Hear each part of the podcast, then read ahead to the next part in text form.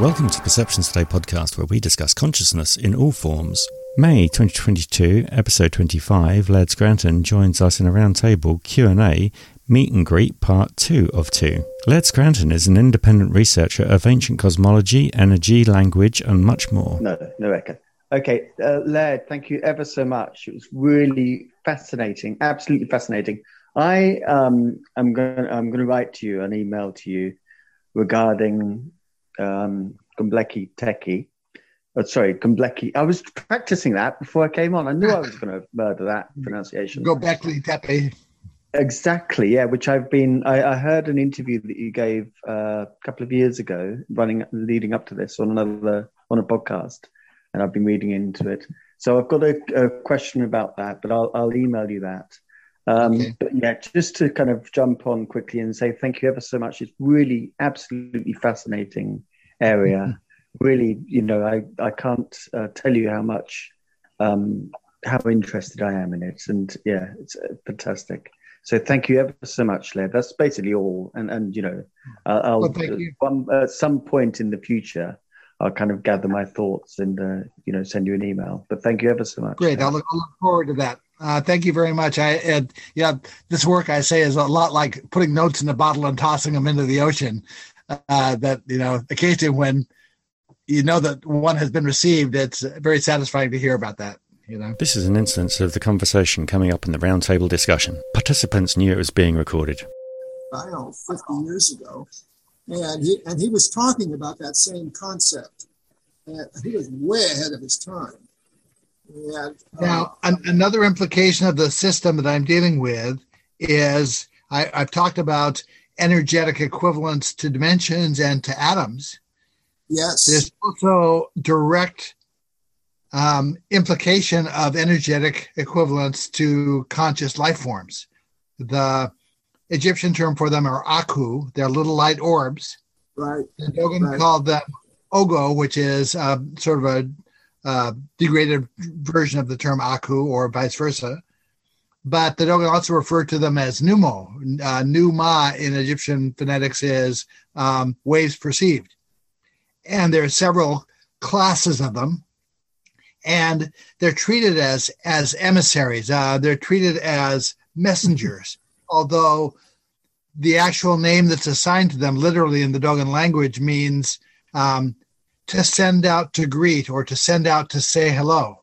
It's a very friendly representation, and the idea is that these orbs connect to all sorts of important things energetically. They connect to how um, knowledge is transmitted both forward in, in both directions between non-materiality and materiality. They relate to Dogon concepts of the soul. These are dimensional representations of what may be one energetic thing. Uh, the Dogon uh, say that believe that people have four souls, and that one of them has the opportunity to hang around after we die if it wants to for a while. But the implication is that consciousness um, uh, directly pertains to those. Uh, the three monopoles of energy that we're talking, talking about that emerge from superconductivity are classified as this kind of orb. The sun and the Sirius stars are classified as this kind of orb. So there's a level at which the sun may actually be a conscious entity from the Dogon perspective. Well, Rupert Sheldrake says that, doesn't he? With uh, yes. the way that consciousness works as well, saying that everything's conscious in some way. It's just the degree of consciousness as right. we perceive it. You know, so, it, it, it, let me just say this, Paul. Um, it's interesting that the Dogon talk about, you know, uh, other consciousness that surround them because I have, I have such an experience with with uh, a companion called I call Charon. That's just the name I mean, up. But Charon, when, when I'm having these experiences, Charon is here. Charon is set, present, and part of and a participant in the experience. And uh, I, it's too complicated. How, how, would, how, how do you conceptualize being that being spelled? Just like the way C H A R O N, you know, Charon. Okay like you know, like uh, like like the boatman in, in uh, you know in ancient. Uh, the phonetic ka means embrace, and the phonetic ra is a term for materiality. Okay. Okay. Yes. Yes. Okay. So if here's my here's my point. If the electrical charges and all of that is creating another entity, that is also me. I mean, Jung talked to Jung talk, called it the companion, but um, so I'm actually in two places at one time. Um, I, it isn't it isn't another entity. It is actually me in another Right. another form. Okay. Right. This is the first time I've actually, I, I really, I'm very grateful for what you have just said because this is the first time I sort of got a connection to what the hell is happening. And Right. I really think that that the two the two of us are the same electrical bid. You know, Right. we're, we're connected. Right, And- and- because uh, from the Dogon perspective, there there is a direct connection back to the source with Right. each individual consciousness, but it passes through all these other stages, uh, you know, that are ever broadening stages of consciousness or ever more unified stages states of consciousness, but that are all one thing as you perceive. It's not not that it's a second entity that's connected to you. It's um, a phase transition of you, if you want to think of it that way. It's like ice the liquid water is the same as the ice, but Yeah, under different not- circumstances. in a way, since time slows down during these events, I mean, it really slows down. That's uh, an indication. That's an indication of of the stages of energetics I'm talking about. It's characteristic of it. Oh, Time that's slowing down. so that's so good. That's so good. I thank you so much mm-hmm. because no one has no one has made that connection in the medical field. I'll tell you that right now. My wife's a doctor and she's a neurologist, and she can't make that connection. and uh, uh, but anyway, my point is that that, that uh, if that if all of that energy field is is opened and connected by its own atoms and neurons and protons and whatever, but electrical energy, especially especially electromagnetic, and all of that, and color. Color is a factor, that, you know, because of uh, the, the B flat thing, you know, the, the synesthesia. Uh, because the, during the visions, there's a lot of blue. I mean, since synesthesia and the B flat, all of these things seem to react and hold a dimension circle together, and then it finally, once it's all done, it begins to fade. And when it's over, I remember everything that happened, so that I make a record of it. But um, I'm different in some way for quite some Right. long time. Like it's Well, ima- supposed to take imagine, imagine a whale trying to describe what the experience is to a fish at the surface of water.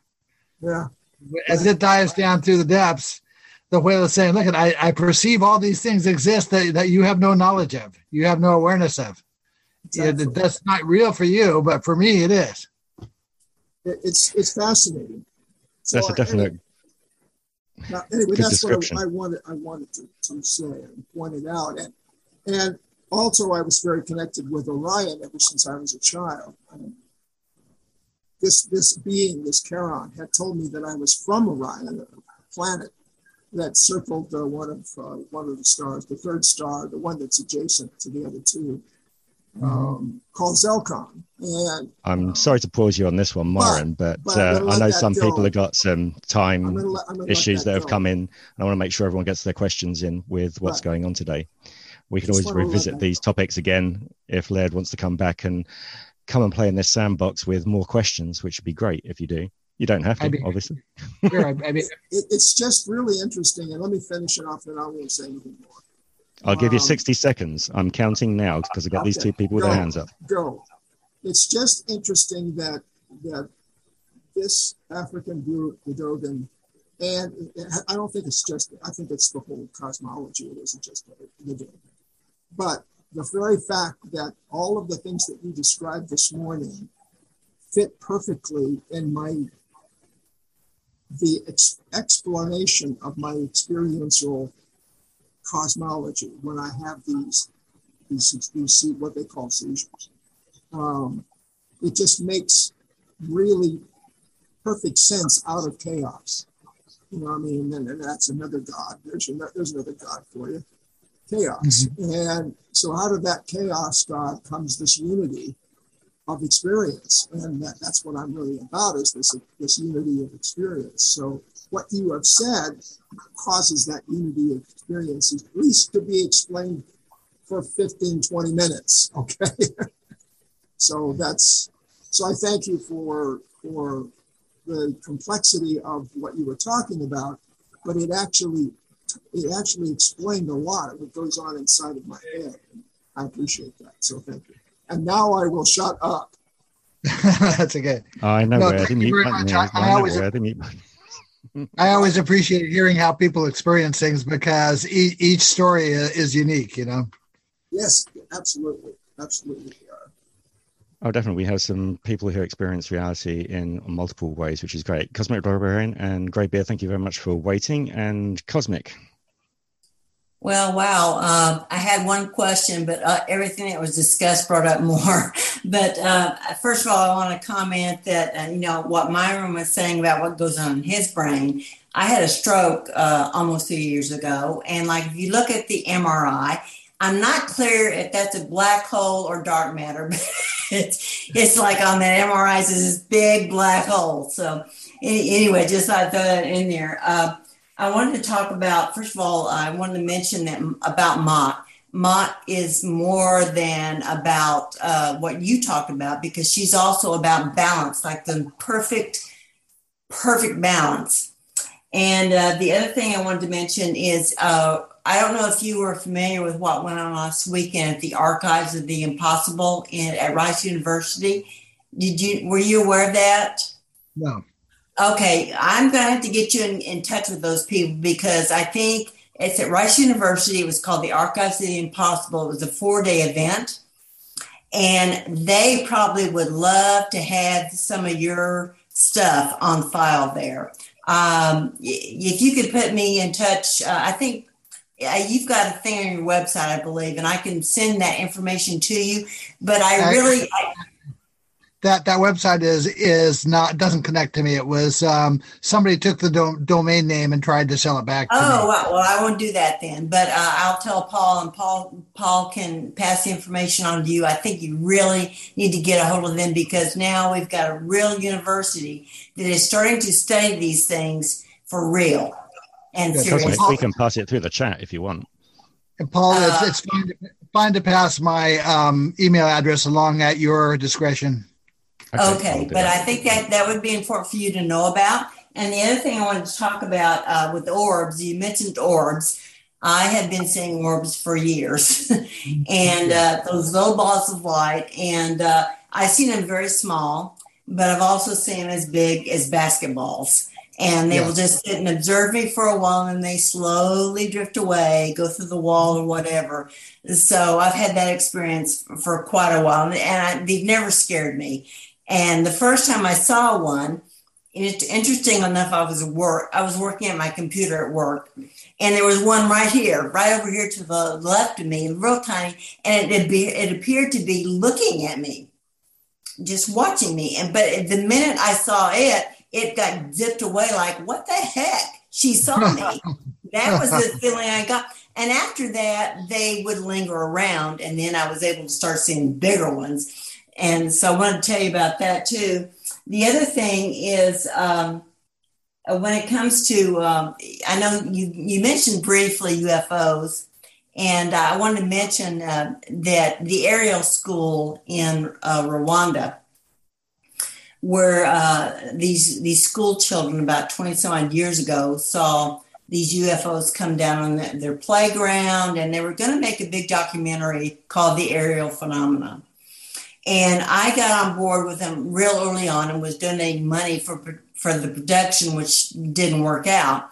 But one of the things I pointed out to them um, with what happened with those children, I'm sure you'll appreciate this, is I asked them, I said, Do you not understand what the Ariel school, what Ariel means?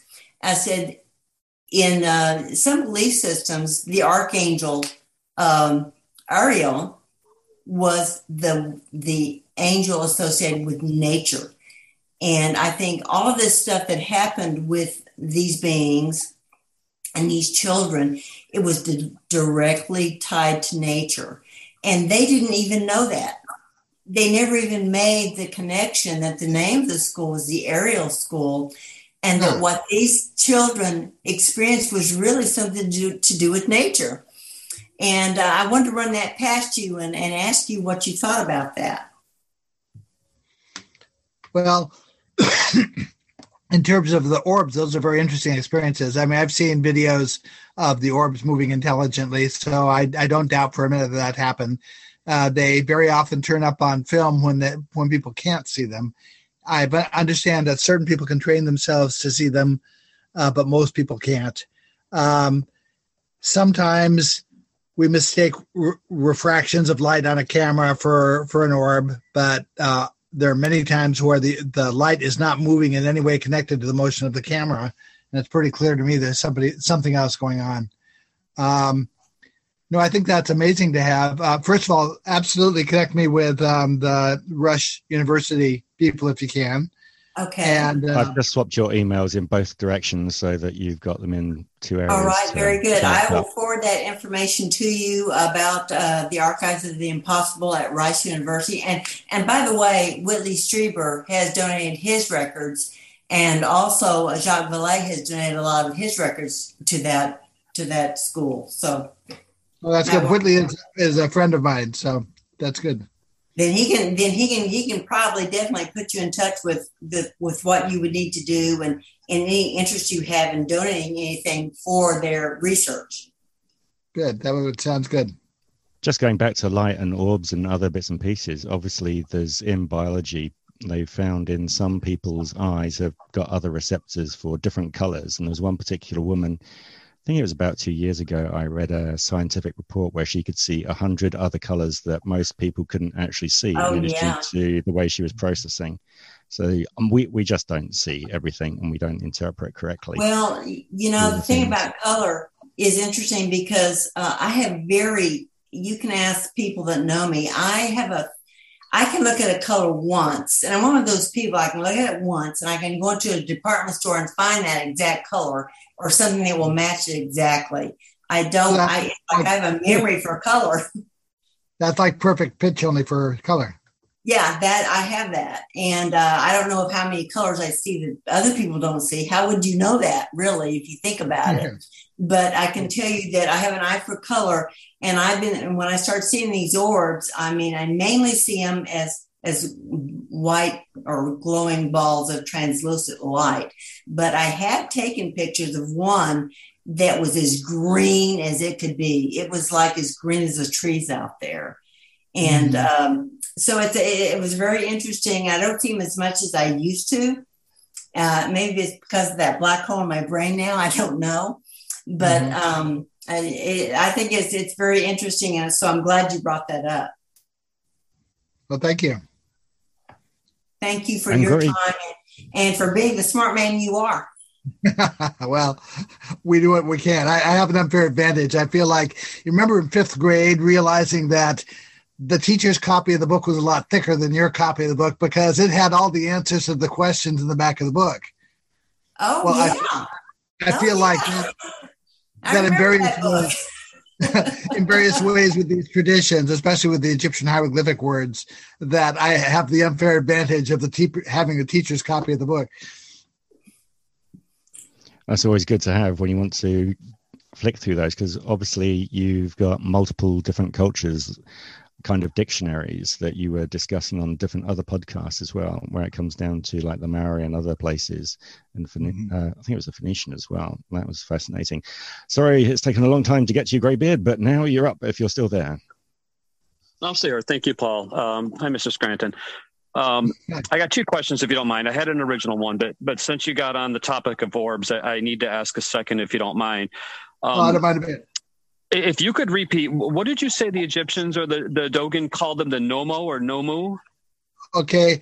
First, the Egyptian term is Aku, either uh, that's transliterated either as AKHU or AAKHU. Um, Aku is also a term for light.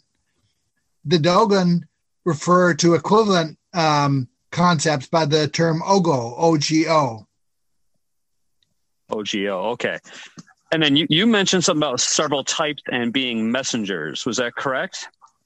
Right. There there are several classes of these orbs for the Dogon, and one of the key ones that that interact. Um, okay, I was um, recently rereading um, a book by John Burke talking about enhancing um, agricultural seeds in ancient cairns. But through his documentation of the of the sites, he kept incidentally turning up pictures of these orbs. Um, for the Egyptians, for the Dogon, for the Hindus, and for other groups, these Aku are directly associated with the the um, the fertilization, the fertility of um, seeds and plants, and the fostering of them. Um, John Burke's outlook was that the energetics of the cairns were producing they were producing energy that was enhancing the seeds. The Dogon perspective is that the cairns were producing energies that were conducive to the orbs, and the orbs were enhancing the seeds. I find I find that interesting with the the different types and the messengers. Um, I've been following a researcher, um, I believe, out of England, um, who claims to have one. Um, in oh. addition, you know, to, to the militaries um, of, of, the United States, and I believe um, maybe some others, um, taking most of them. He has a couple, and they've been doing metal analysis off of them. Um, he talks about them having a field, and that's what we see with the light. Uh, the, the, the, reason this sparked interest is because he said there is. He also says there are several types, different variations of them, and that they network together. They communicate. There's ground level, mid level, and up high level ones. And, that's, a, that's a dimensional relationship, by the way yeah, yeah, yeah. You talk, yeah. So he gets in really deep with this too. So I, th- I thought that was really interesting. Um, so I would also like to know how you relate this then to Thoth or, you know, the Greek version, possibly Hermes, as far as messengers. Okay. Um, first off, the term messenger, while it communicates, okay, a messenger is also a term that applies to the three belt stars of Orion. Um, but the term messenger, um, for me is not an exact translation of what the what the Dogon word, the Dogon name, uh, category name means for for these orbs. Uh, it literally means to send to greet or to send to say hello. Um, when you get to the bottom of this tradition, there's a level of personal connection and friendliness that's not often expressed in the way we look at it or the way researchers look at it. They tend to filter out what is really at bottom just a very um, communal uh, outlook that the non-material and the material universes as are treated as two long time lifelong friends who walk side by side. This um, the relationship of the ener- energies between the two domains is characterized as a familial a warm familial hug or an embrace. And the friendliness friendliness aspect is one that gets de-emphasized but it's one that i think is is essential. It's integral to, to understanding the nature of the the intelligence we're dealing with. This this is if you imagine. Um, okay, we understand that an octopus is madly intelligent and a whale is very intelligent, but when we get, um, uh, I'll give you another example. Uh, in Hebrew, there's a phrase um, that's translated as um, God is asked um, his name, and the response is, I am that I am. It's Eya Asher Eya. However, these words have multiple, uh, multiple clusters of meanings the way the cosmological words do. That the same phrase can be transferred Eya, my name is Eya. And Eya meaning I am. It means, so the same might be saying, I am, my name is I am which is a much friendlier statement than, at least to me, is a much friendlier statement than I am that I am. Every direct reference I have to contact with the root intelligence is an extremely friendly, engaged sort of perspective. Um, every major tradition has a concept of a, no, a non deified primordial intelligence or consciousness. Um, in Kabbalism, it's referred to as the primordial individual. Uh, Budge interprets Egyptian glyphs to produce a name Sa, but the the the um, vowel sounds are not always um, certain in Egyptian language. They have to guess at the vowel sounds. Cosmologically speaking, the proper phonetic that goes with non-materiality is C, S-I, like Sirius. And Sirius is also an icon for non-materiality. The phonetic that goes mater- with materiality is Ra. So the proper name for a consciousness that's comprised at the universal level between the two domains, a, a grand consciousness that that it communicates between non-materiality and materiality is Sirah or S-I-R-A-H, S-I-R, S-I-R-A or S-I-R-A-H. So uh, it, it, it's an interesting prospect. The idea of them being messengers, though, the concept is that they communicate, their role is to communicate things back and forth and to monitor what happens on our side of things and to take action when necessary on our side of things and to influence things as necessary on our side of things. Now, this is all 3,000 years prior to Christianity, so the references are further removed from Christianity than we are. And so I try to avoid some of the the Christian outlook on things because certain, uh, certain key things get flipped that shouldn't to keep things in the proper perspective. For instance, where Christianity sees an opposition between good and evil, the Dogon um, have an opposition between truth and error, a very non-judgmental, a much friendlier outlook. That when when an initiate, an initiate works with an informant, a priest, the dictate is to just keep trying until you get it right. There's not a question of being even of being right and wrong. It's just that um, certainly not a judgmental um, um, outlook of it being good or being bad. It's either the the the consequence of not getting it right is trying again. So I sort of resist the messenger outlook because it leans a little too far towards Christian perspectives that look at the things the wrong way. You can't get at this the right way looking at it through through those binoculars. You can get at some of it. There's a lot of it that's absolutely the same, but there's a lot of it that's twisted just enough to miss what's really happen really happening from my perspective. Just a quick one to throw into all of that, and again, this might be too of a topic to open up to go further on could it be the kind of feeling of when you are saying obviously like there's two universes that get together one gets bigger and heavier and denser and the other one gets lighter and it happens that way and information comes through from the other one. Do you reckon that could be like your intuition the guides that kind of information and then your brain picks up and interprets what's going on? And that's being kind of like your messenger herald whatever kind of description you want to put on it the kind of flow of your looking back at kind of like an encyclopedia or a teacher's just trying to tell you keep doing it until you find out the right answer kind of routine. Right. Well, Samkhya that way. Samkhya flatly says that there are routine efforts made from the non-material side to communicate knowledge or induce actions on the material side. Um, in some ways, the dynamic of energy is a sleep dynamic, only it's not our sleep dynamic. It's the, the dynamic of, uh, of a dolphin. It's called unihemispheric sleep. And the idea, the reason a dolphin doesn't drown when it sleeps is because an entire half of its brain sleeps at a time while the other half stays awake. That's the same for birds as well, because they don't fall out of trees then. So now at the at the fully, fully extreme state of the cycle, one of the domains it has is said to have the non-material domain is said to have perfect knowledge with no ability to act. The material domain is said to have perfect ability to act with imperfect knowledge. Now, from a human standpoint, there is a circumstance where a person is perfectly conscious but has no ability to take action. And that's called locked in syndrome. There was a famous book and filmed, uh, written by a person who was locked in called uh, The um, Diving Bell and the Butterfly. Uh, this man had suffered a stroke at the wheel of his car and then had an accident and was taken home th- thinking he was brain dead.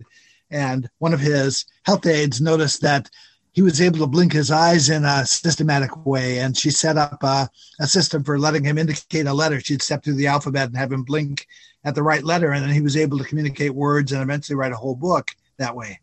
Well, that's the circumstance of non materiality at this moment um, in the energetic cycle. Um, one of the grand motivations of the whole esoteric tradition, from my point of view, is that that state be, knowing that you're going to end up in that state is like being buried alive unless you have a compatriot to interact with who knows that you're in there.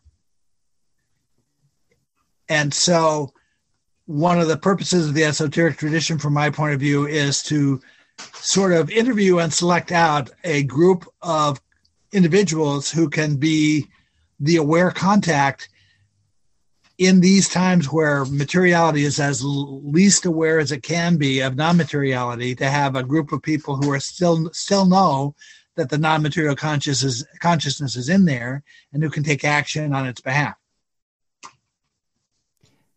does that answer your question Greybeard Yes, he, he did fully. Uh, I, I, had uh, my original one until he mentioned Orbs, then he piqued my interest. Um, but if I if I could branch off what he was um, Mr. Scranton was talking about with um, Hebrew. Just uh, call me Laird. It's okay. I'm just Laird to everybody. Oh, Laird, sorry. Um, uh, to branch off what you're talking about with Hebrew, so uh, a lot of people, well, from what I've read, um, Hebrew is quite similar to how you describe the Dogon, or the Egyptian language as far as the phonetics and the sounds and the vowel syllables having meaning. Um, how does this extend to runes? um, is there a relation or correlation with uh, runes and the you know geometry and sacred geometry of that? Okay, in terms of languages, many of the Dogon cosmological words are ancient Egyptian words, and Budge routinely uses Hebrew words to explain the Egyptian uh, and letters to explain the Egyptian glyphs and words. So we have a transitive property where many of the key words are at the same time a Dogon word, an Egyptian word, and a Hebrew word. Beyond that, the Dogon language um, preserves 18 subgroupings of other languages. You can almost trace a lineage for them. Some of them are Tamil words, some are Turkish words, some are Faroese language words. We're talking about two eras of instruction in ancient times, two major, major eras. One at 9000 BC in southeast Turkey, a second one around 3200 BC on Orkney Island in in uh, northern Scotland. The Orkney tradition, the way the Dogon describe what happened is that eight representatives from any tribal group were taken to a remote location, given instruction in these concepts, and sent back to instruct everybody else. And so you have groups that seemingly, apparently, um, emerged from Orkney having been taught and returned back to where they came from. Some in uh, ancient Crete, some in um, you know, moved on to uh, North Africa, to to Greece, and to other places. Um, the runes um, are a later form of written language that that's later than 3200 BC on Orkney. The Viking era was much later than the um, the instructional era on Orkney. So the runes connect in complicated ways to because because the the Scandinavian traditions connect in complicated ways to the same tradition, so must the runes as a form of writing, but it's far enough removed that it would be difficult to trace a direct lineage for it. Um, then the Orkney uh, tradition um, well, many of the sites were abandoned around 2600 BC. We know for certain that whoever put the first stone placements at Stonehenge had intimate connections with Orkney. That the first stone placements are a match for the Ring of Brodgar on Orkney. There's a stone house that was built in that era at Durrington Walls that is a um, structural and um, furnishing match for the Orkney house. There was stone stone furnishings placed in the ha- house. The dimensions of the house and the rooms and so forth are a match for this Skara house, um, and so are the like uh, stone um, uh, bookcases or or um, other furnishings in the house. So a match for those houses, and that became a standard in the UK for houses around three uh, 2600 BC. There's one in Wales next to the stone quarry where the the Stonehenge bluestones were thought to be excavated. So these traditions all t- t- tied together. It's not always clear what the direct path of lineage was for it, um, but it's clear that they're tied together. I don't know if that answers the question. No, uh, no, thank you so much, Laird. I appreciate it. Meanwhile, I'm open to questions from anybody. If uh, uh, somebody thinks of something as they're falling asleep tonight and wants to email me, um, feel free to ask um, Paul for the email address, and I'm happy to to communicate that way. Or contact friend me on Facebook, and we can talk with face, Facebook Messenger. Um, What's your favorite way? Because if you are happy with your email address, I can put it into the chat box here if you want. Okay. I, I, like email best because then I have a record of what I've said to a person. And so if I want to go back and um, clarify something or, or, want a second guess, maybe I've learned something new I didn't know at the time I was talking to them. I have a record of what I said. So, people, it's going to be coming into the bottom section of the box here. And if you use a different email address or name obviously context and say that you were in this particular meeting, then it makes sense to where the contact point is for Laird, yeah? Yes, and I almost always learn more from these contacts than I than I give. Um, I learned very early on in my process that anybody who approaches me with a serious question about this stuff, I need to pay attention to it because it has has significance for me too.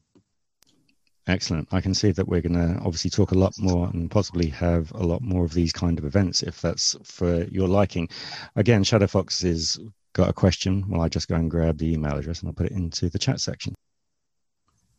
Yes, thank you actually for that um, for that offer. I think like when you guys, I, I'm going to bring the conversation back just a little bit because you were speaking on how um, there was like uh, error, no sin. Okay, when you're um, within that language uh, construct, because it is that energy, and if we look at it in a metaphysical or esoteric uh, explanation, and this is why I like it because it just kind of breaks down the all the emotional components. But um, if you look at sin, okay, what would be deemed what most people say sin or evil. Energy, it's just how we qualify it, number one. Number two, it's like we can look at that and view it as a perception of, you know, missing the mark or like in error, like try again. Okay. So, so if you were to um, sin, the word sin actually like kind of translates to synergy in negation and i just i'm i just find it fascinating because there's so many different cross references. And um, one of the points that i was going to ask you because i would absolutely love the opportunity to possibly speak with you about that um that light energy is and it's like you were even speaking about they have um like a grand consciousness. And um there's just so many crossovers on many different mm, octaves, let's just say. It's just absolutely phenomenal. And the major thing is, is that communication. And it's coming about the time where right now, as this energy and these laws are, energy of laws are specifically coming into vibration, it's the law of understanding. And the more that we can kind of like all compare notes um like whether it be a personal experience or this is what i've researched or this is what i found from my field of study it really just helps build that communication aspect where eventually we can start stepping in and the words sometimes words just really they can be misinterpreted they can be misconstrued where in that communication in in it in and of itself like if you're talking with sound or with light there is no miscommunication in it. It's like um the concept is immediately understood. And eventually i believe humanity is going to work within that that framework where our actual words we will become less and less and more absolutely focused. And i would just I would just absolutely love to be able to um, to share with you some concepts, and um, I would love to be able to contact you. Well, absolutely. I mean, use the email address, and I'd be happy to re- re- respond to whatever you want to talk about. Thank you. Let me, let me just Thank say you. that that I've known Larry before, and he he will answer your emails. He does, and you can have good good little discourses through the emails.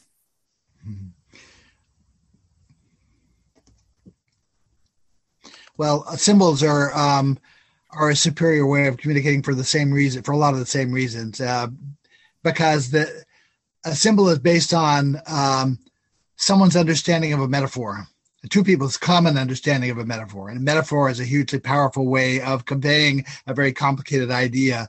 Uh, parallelism, okay, two techniques in this system. One is parallelism. If I know that all the intimate details about item A and you tell me that I, item B is, is parallel to that, you've just given me a whole set of concepts without explaining a thing.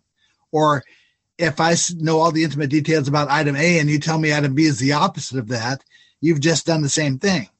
So, uh, my book, Primal Wisdom of the Ancients, is talking about these kinds of instructional techniques that are really high level teaching methods that are apparent in the ancient symbolic system that make it really immediate and, and intuitive to convey knowledge about a thing that might be unfamiliar to a person. And the difficulties that it looks like somebody had, you know, 10,000 years ago settling on which metaphor was the which metaphors were the best ones to try to express an idea in, not knowing what our references would be trying to receive it.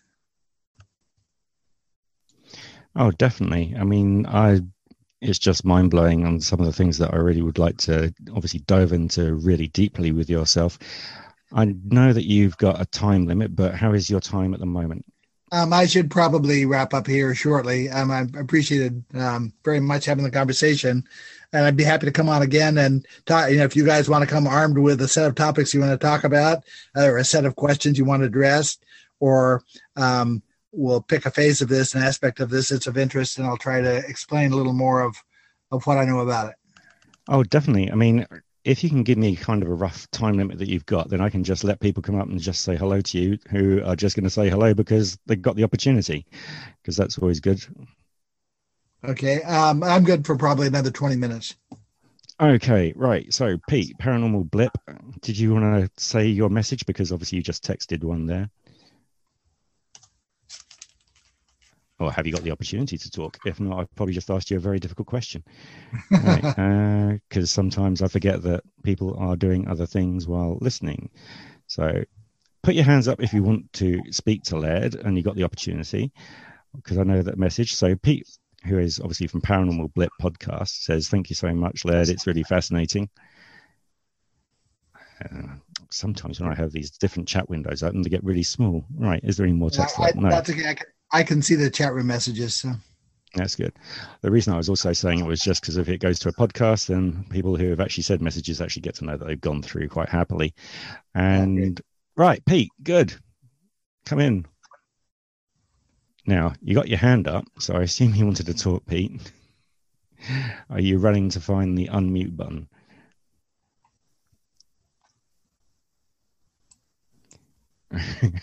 this is going to be one of those cases where he's just hit the button and it's gone up. All right. So you're.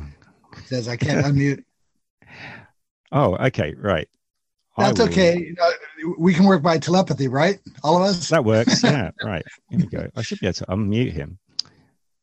Come on. Right. Let's me mute everybody, and then hopefully, when I unmute all, try now. See if that works.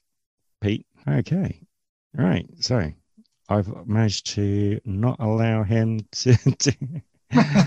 oh, this is good. Why is that? Can anybody else unmute themselves and say hello? Yes. Because then I will know it's just not a glitch that's Hello, happened. hello. Right, so that all works. Yay. It's your Hello. fault, Pete.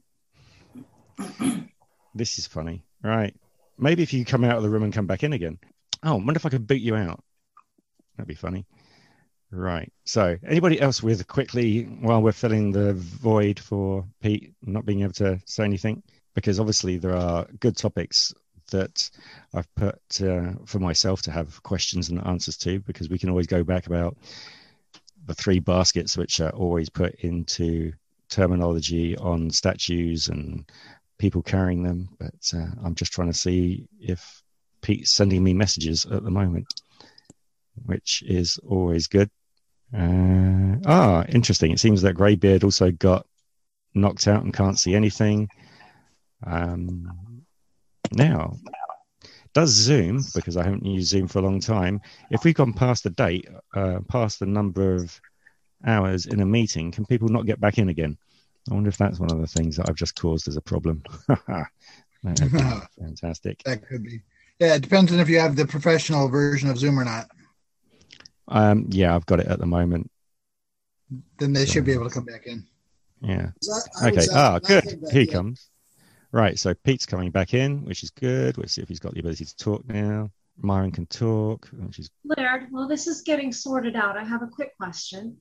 Um, Okay. When you were talking earlier about Maat, Uh huh. uh, meaning meaning truth, I wondered if perhaps a slightly different but more appropriate definition might be clarity rather than truth. Purity. Clarity. Oh, clarity. It's closer to the concept of true perception, which is clarity. But I, I really see it as as a cautionary note. I really see it as objects may look larger in the mirror than they may appear larger than they actually are. You know that that's sort of a warning you see on a on a side mirror in a car. Mm-hmm. it's saying, in case you didn't know it, the, these measures that you think are constant measures aren't. And you need to factor that in when trying to sort this stuff out. Yeah, by the way, you're living in an optical illusion. Yes. I don't really look like this. I can I console myself with that. Okay, thank you. Lynn, how are you feeling? Better, thank you. Making progress. Better, good. I'm glad.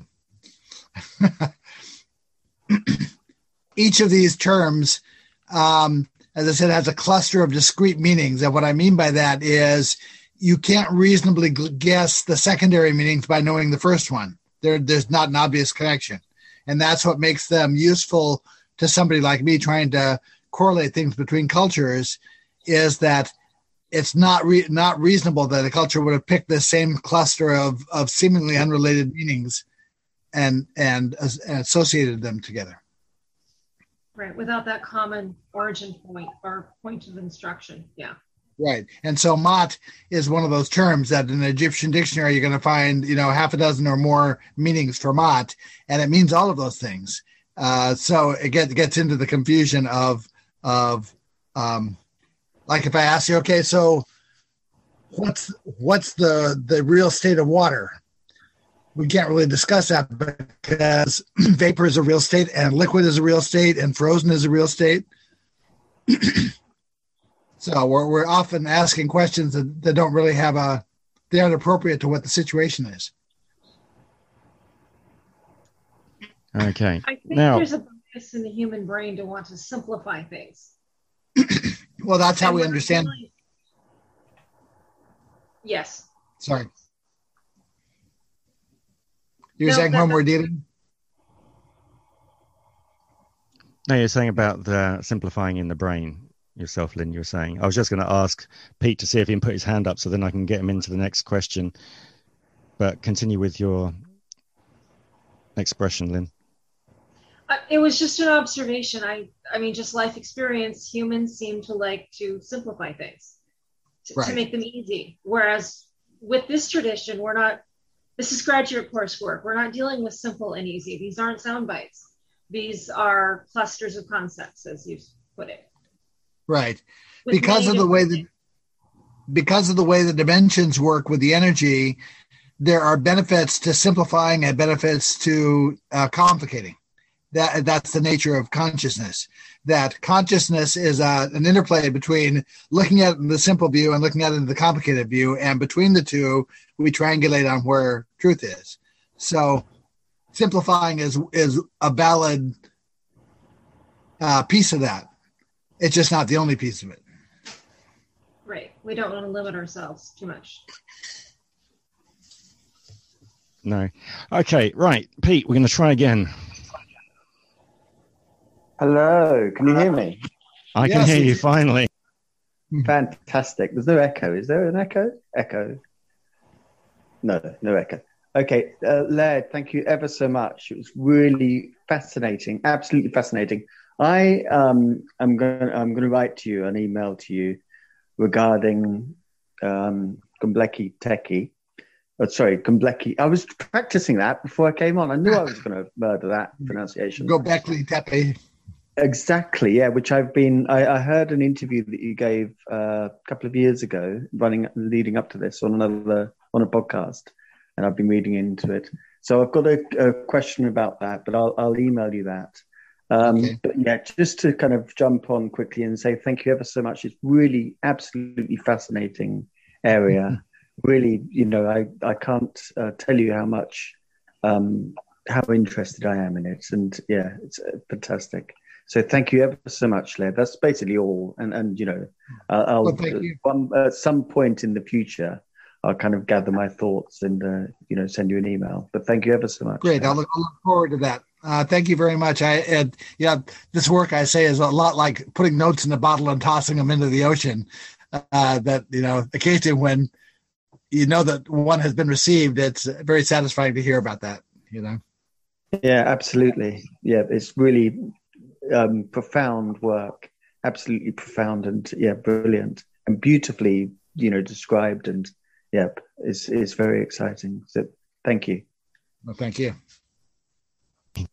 I just need to quickly check with Greybeard. He said his audio went in and out. Do you want to quickly check that and then I want to see if it works with you? Oh, he's not going to do it now just because we had some strange things. Okay, I'll come back to you in a minute, Greybeard. Myron? Yeah, I, I remember when I was uh, reading uh, Jung's idea of collective unconscious, you know, the collective unconscious. And because uh, when I was when I was really really young, um, uh, certain archetypes would, would come would, would come into my consciousness that I couldn't possibly know about, like Horus, for instance. Um, the Eye of Horus has been part of my cosmology forever. And I didn't mm-hmm. know anything about Egypt, Egyptology or even that Egypt even existed. I'm talking about when I was five or six years old. And then I would have dreams about um, about other other uh, conceptual things like like uh, certain kinds of, of of spirituality connected with other cultures, especially the Chinese. And I didn't even know China existed. And so I started reading the I Ching and Lao Tzu when I was about eight or nine. And I, I, I, had, I got the book that Jung had done the preface for that, that was the original translation that was kind of stolen out of China. Uh, but anyway, the point of it is, is, is uh, when I went to China, I felt like I was connected to someplace I had always been. Mm-hmm. And um, and, it didn't seem, and it didn't matter whether I went to the wall or whether I went to these parks or whether I went to the sleeping Buddha that they have there. It's in a park. It's just it's stunning, and but I felt when I was when I, when I was walking through the Forbidden City, for instance, I felt like I was home there. I mean, I, I, the Chinese didn't feel that way, but I felt that way because my wife was suggest she was translating what they were saying about the two of us walking together, and it wasn't uh-huh. wasn't wasn't complimentary. they, they, were really pissed off that I was there with with a Chinese girl. I mean, I was one of the early male co-eds at Vassar College. I understand what you mean. It was it was really bad, I, and she didn't tell me. Thank God, I'd be scared to death. Uh, but anyway, my point is, I never felt such such a kind of coming home, and and then they had a a Tibetan temple that they didn't destroy in in downtown Beijing. Because you know they destroyed Tibet just about, but they didn't destroy this temple. And when I walked into it, it's the seven it's seven buildings of the seven stages of Tibetan Buddhism. And there's a carved 20 foot, 500 year old sculpture in each building and each they each are a stage of, of development. And the monks look exactly the way they looked 5,000 years ago. I mean, they look the same. They wear the same clothes. I never felt so at home any place. Remember, I, I was going to be a minister. I actually went to seminary. So for me to go to that culture, but that culture has been part of my brain since I was seven, eight, nine years old. I mean, mm-hmm. the synchronicity of all of that kind of supports Jung idea, Jung's idea of a kind of collective unconscious because I couldn't possibly know about any of that cosmology when I was a child. I mean, but I would see, I would see Buddhas when I would have hallucinations, and I drew pictures of them. Mm-hmm. And um, and I remember when I walked into the final stage, which is the, the seventh stage, there are three Buddhas on the top that represent the, you know, the, the whole cosmo, cosmology. And there, there are always three of them and they're all gold. And, and I just fell to my knees. I was so connected to that energy. And my wife, who's Chinese, who was born and raised in China, and and her parents taught at Tsinghua University. She wasn't connected to that at all. And she, she was born and raised in China. And and she said, "What are you doing?" I said, "Honey, I don't know. All I can tell you is I feel a connection, not just not just a, a visual connection. I mean a, a visceral connection between what I'm looking at and what I'm feeling and right. what's in this room. Okay. And I just wanted to make that statement that that that I think that that somehow cosmology goes in and out of human brains, and right. and if you if you catch it, then you've got it and you see it, and then it, otherwise it just it just goes through. You know, it just keeps going through. What right. do you think about that?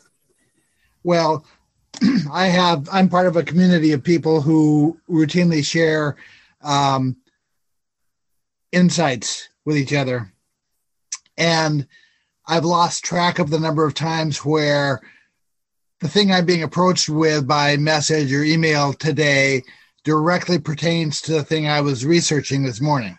Exactly. Exactly. Um, and one of the people at one time made the comment that they were told in one of these states that it, it's all one it's all one story it's all one thing and the idea that there's um, a subject matter being discussed that a range of people are all receiving aspects of at the same moment it's not that people i know are, are channeling what i'm doing it's that we're all on the same we're all listening watching the same channel yeah you know it's interesting Ye- yesterday let me say this paul yesterday I did a painting of Horus, and today we're talking about Egypt. It's, right. I mean, it's, it, I mean, Horus has always been a part of my life, especially the eye of Horus. And so in my painting yesterday, I did a painting of Horus, and then today we're talking about Egypt and, and about uh, hieroglyphics and all that sort of thing. I mean, the synchronicity is so obvious that I don't even right. have to make it. No, it's very common for me that I'll be researching a particular topic.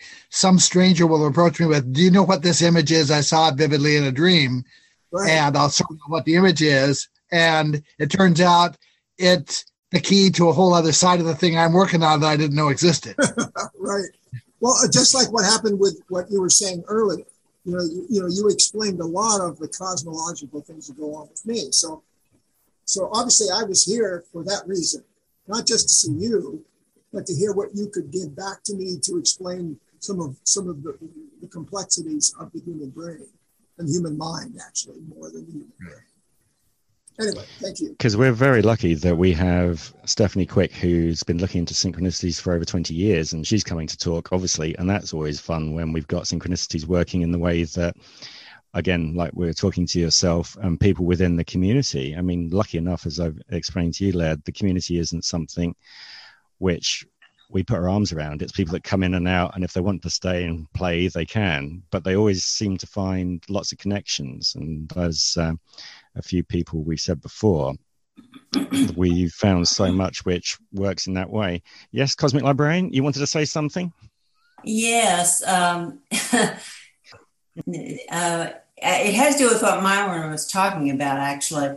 I think it's very interesting that the things that come to us when they come to us, and he was talking about uh, Buddhists, and uh, a few years ago, we had uh, some Buddhist uh, monks from Tibet come to Austin, and they had a big exhibit. And did, they did one of those great big san mandalas that they do. They're beautiful, by the way. And I was reading the paper one morning, and it was talking about them coming to the Ransom Center. And I looked down at the picture of, of these monks that were building the mandala. And as I looked down at the picture, boom, it was all of a sudden I was back in a monastery in Tibet. And I mean, I was really there. It was, it was very strange. And at that time, we were invaded. You know, we were sitting, my brother monks and I were sitting there praying and meditating when the big doors of this monastery were broken down by Genghis Khan's people and they came through and started cutting down the people, my brother monks. And I remember that at the time I was like, I became furious, absolutely furious that these things are being done to my brothers. And at the time that I thought this, I, I tried to fight back. And when I fought back, of course, they cut me down real quick, right? And the strange thing was this monk was in was felt felt terrible because he had not been able to keep himself at peace when this was happening and they had given in to anger there whenever they were invaded by, by by lashing out. And he felt so guilty for so long because he had died in anger. And i stepped in me and i told him don't feel that way. You are a human being first. A human being that, that you were upset with what was happening to your monastery and to your brothers. You've got to forgive yourself about this thing first and foremost because this was not your fault. And I, I worked with him.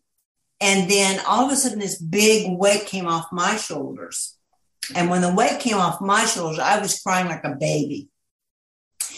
And um, because I had taken a weight of guilt off of him, I also took that weight of guilt off of me. And like the next weekend, we went to the Ransom Center and saw the monks finishing up that um, that mandala. And what they do when they're done with that mandala is they brush it up and they take it in and they they throw it in a stream, which is symbolic for what they believe. And mm-hmm. I, I just wanted to let Myron know that when he was talking, it reminded me of my experience with this Buddhist monk. And um, I don't know what sets these things off. I don't know why we go or why I go to those places and what what is the key. In this in this particular instance, it was that piece of beautiful mandala art that they were putting down with, you know, which was symbolic of, of how things are so impermanent. Right. But uh, I just want to relay that to Myron because I understood kind of what he was he was feeling because I've been there and I I don't even have to go to the place anymore. All I have to do is just have something that sparks whatever that is to remember. And I have dozens of memories of other lives. I don't consider them reincarnated lives. I consider them other lives being lived right now. Right. So I know the clock is running down. I want to make sure that obviously Shadow Fox gets hers in quickly because obviously you said that you got about 10 minutes or less. That was about 10 minutes ago. So. well, we, we can do one more question here. I just, I don't have a question, but I um, would like to wish you a happy birthday. Oh, thank you. Thank you. My birthday is on the 12th. yes, yes. Do we all want to come off mute and we can all sing happy birthday now if you want and we include that in a podcast? That'd be hilarious because we'll all be out of sync. I'm not not sure that syncs over Zoom, but we'll, we'll find out. Please don't. you spoil all my fun. It'll, it'll, be pitch nightmare for you, huh, uh, Myron? Yeah, please don't. And don't hit me flat. I didn't. Well, I was not going to say that. I, I can imagine it. I pre- appreciate the wishes. um, so happy birthday. Well, thank happy you very birthday. much. Without singing. yeah. Happy birthday, Lynn. All Thank the you so best. in text. I turned 69 this year, so Oh, you're in, that's you're in to my it. category. I just turned 69 as well. Yay! You're just you're just a kid. God, Yeah. I'm, I'm almost 79. Wow. Yeah, yeah. I've been here a long time. well, that, that's good. You know, 70, 79, you you look uh, 10 years younger than that. So Yeah, that's what they say. I don't feel 10 years younger than that. But yes, I've been through a lot in my life. So, but yeah, I mean, I, I think age age is, well, I think it has a lot to do with genetics. I have to put in there that that's quite true. As long as you keep yourself active mentally and everything else, that tends to be the big point. Where if you just sit in a chair and think that you've retired, lo and behold, they found with one of the studies, I think it was about 10 years ago, that you probably pass away within 18 months because there's nothing holding your attention, which is uh, a really horrific study to read. So, Well, I have to I have to do an art piece every single day. So I work 16 hours a day on a painting every day. And then I post it. And that's a vision that I have. So if I have a vision, I paint I paint a picture of it as a record. So I've got 8,000. wow. Definitely go and then look at his sh- then They've been website, shown all over the world. I've shown all over the world. I And agree. Maren you know, Dials. and I, I had that stroke, and and I, I keep my mind active, very active since the day of the stroke, and it's probably the best thing I've done for myself. Yeah. Yes, absolutely. Right. So if you go and look at uh, Laird at some point, if you have the opportunity, Maren Dahl's website is Maren and then Dahl.com. And obviously, Cosmic Librarian's got a website, which is cosmiclibrarian.com. Great. And obviously, as I've mentioned before, there's other people in here like Paranormal Blip, which is Pete Harrison. That's a very good podcast to listen to. One of the people who couldn't actually make it tonight runs an organization called Edgeways, where they do meetings like this where they have all different people that like to come and discuss things. And her name's Sarah, who's the organizer. And she said it's unfortunate she couldn't make it, but I've given your contact details to her because she might get in contact and you might have the opportunity to go and talk to their kind of community as well. So that's Great. Well, thank you very you want to much. You know, because Uh, it's very much appreciated just coming in such a short space of time doing this spending the time with us because we as much as i say when we go over some of the topics that we're just skimming over them they are so in depth that you really want to go back and revisit and it's nice when people want to come back and discuss it with you and you've got a groundwork to go from there so thank you very much from all of us well, thank you so much. I've really enjoyed it. I'd be happy to come back anytime. Okay, the diary will be out. I think there's a lot of people there, as in there's Hey, people Mike. waving in different Paul? little boxes on this screen. Good. Hey, Paul, can I ask Laird one some- last question about his books? Um, Laird, which book would you recommend to start with? Hey, Well- wait, Greybeard, you said could I? There's an answer to yes or no on that. I know I know you, but don't just steamroller me. No, um, as I said, uh, the topics we've been talking today mostly relate to my most recent book, which is called Amma and the Spark of the Universe. Uh, there's another book preceding that called Seeking the Primordial that is a difficult book, but it sort of lays the foundation for a lot of this. Hey, thank you so much. Mm-hmm. Thank you. Well, I'm, I'm going to say goodbye here, but thank you all so much. It's nice to know the right resource for the right skill set. You know, always happy to meet people. Oh, it's, again, it's just so much of a pleasure, and thank you very much. So many people are sending so many good messages saying how much they've enjoyed it because some people are coming completely brand new, and we always have just every viewpoint, which is fantastic. We're not very much silo thinkers in here, so it's good fun. Thank you very much for all your time. Yep, thank, thank, you, Johnny Well.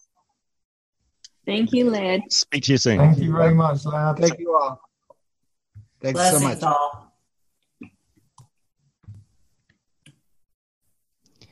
So I've got at least another 10 minutes, possibly, but then again, I have to make sure my 10 minutes don't stretch out into infinity like normal. So, how are we all doing, folks? Because we're still on the recording clock. You are still recording. At the moment, yeah. So That just keeps everyone. Great.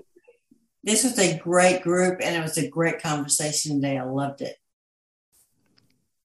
You were saying, Ian? Yeah, no, that was absolutely superb. Um, just completely blew my mind there within about five minutes of him speaking. Uh, I'm totally just trying to order his books right now. But um, yeah, no, that was brilliant. Absolutely brilliant. It's always amazing to me how how the synchronicity of, of, of things that have just been buried and ignored you know, by, you know, there's always anthropologists and, and spiritualists and stuff that go into this stuff, but um, it's, it's really amazing to me that these people still exist and that, you know, that they're supported and that they write their books and, and they have so much information. I mean, it's, know, if you go if you go in the universities, you can't get this kind of stuff. They're not that. It's not that in depth. I've taken some classes in the, at UCLA. No, you can't. I mean, I when putting together the event details, I went and found a URL which is called Owltail, I think it is, and you can actually search out different podcasts. So I found there was 47 different podcasts which Laird's done before. So I put that in the actual invite on one of the website pages so that people could actually go and sample set the different books that he's done and how other kind of interviews or roundtables he's done. And it's really nice that he finds the way the questions are coming this evening so inclusive and wanting to come back again and talk. And also, he's quite happy to go and talk to other people and find out information as well, which is great. So, Shadow Fox, it's nice to see you, and thank you very much for turning up and seeing that. But again, with all the people that are coming to talk and be part of the community and pass on information, it's just been such an amazing time so far. I feel. I, I do agree with you. It's just kind of like you know the, the surface of things because we just don't have time to to go into all of the things that that uh, that is pretty much untaught and, and uh, you just have to dig out of the libraries and and, and out, out of people like Larry. You just have to dig these things out of them. Especially the bit where he's going to talk about if we get him back to talk on how universes are bi that there's one yeah. that's always going to be having yes. one more mass to the other one but there's when mm. there is information being passed across it's coming obviously non-written. So you could be receiving a higher information. And for example the dogon tribe when they were asking we called them entities energy spirits whatever you want to call were they god? They said no but if you want to think about us in that way we've got information from that kind of environment so they weren't putting themselves above anybody else. But it's always a a transfer of balance and in this way. But there's so many it's hours worth of listening. Sorry, Cosmic? It's Maat. It's Maat in action. Definitely. And again, that's a really interesting word because you got M A and then obviously a space and then A T again. A T. Yeah. Yeah. that's it's a pretty famous word actually. It's it's uh, it, it's anyway. It, it's amazing to me that that uh, you know we translated. You're going to need to get a little closer to the microphone. It's amazing give to you a me tape that, measure.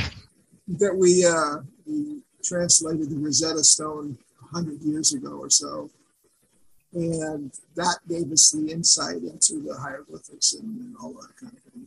And um, and since that time, Egyptologists in Egypt have finally uh, gone back to studying their own origins. And, um, and the new information coming out of Egypt every day, since they just they just discovered an ocean underneath the desert, Yes. kind like Mars. I mean, there, there's an ocean, and there are whale fossils in the sand. So it's it's amazing to all of this stuff is happening in the last 120 years or so. You know, it, it's it's really a it's like the whole world decided to wake up a little bit.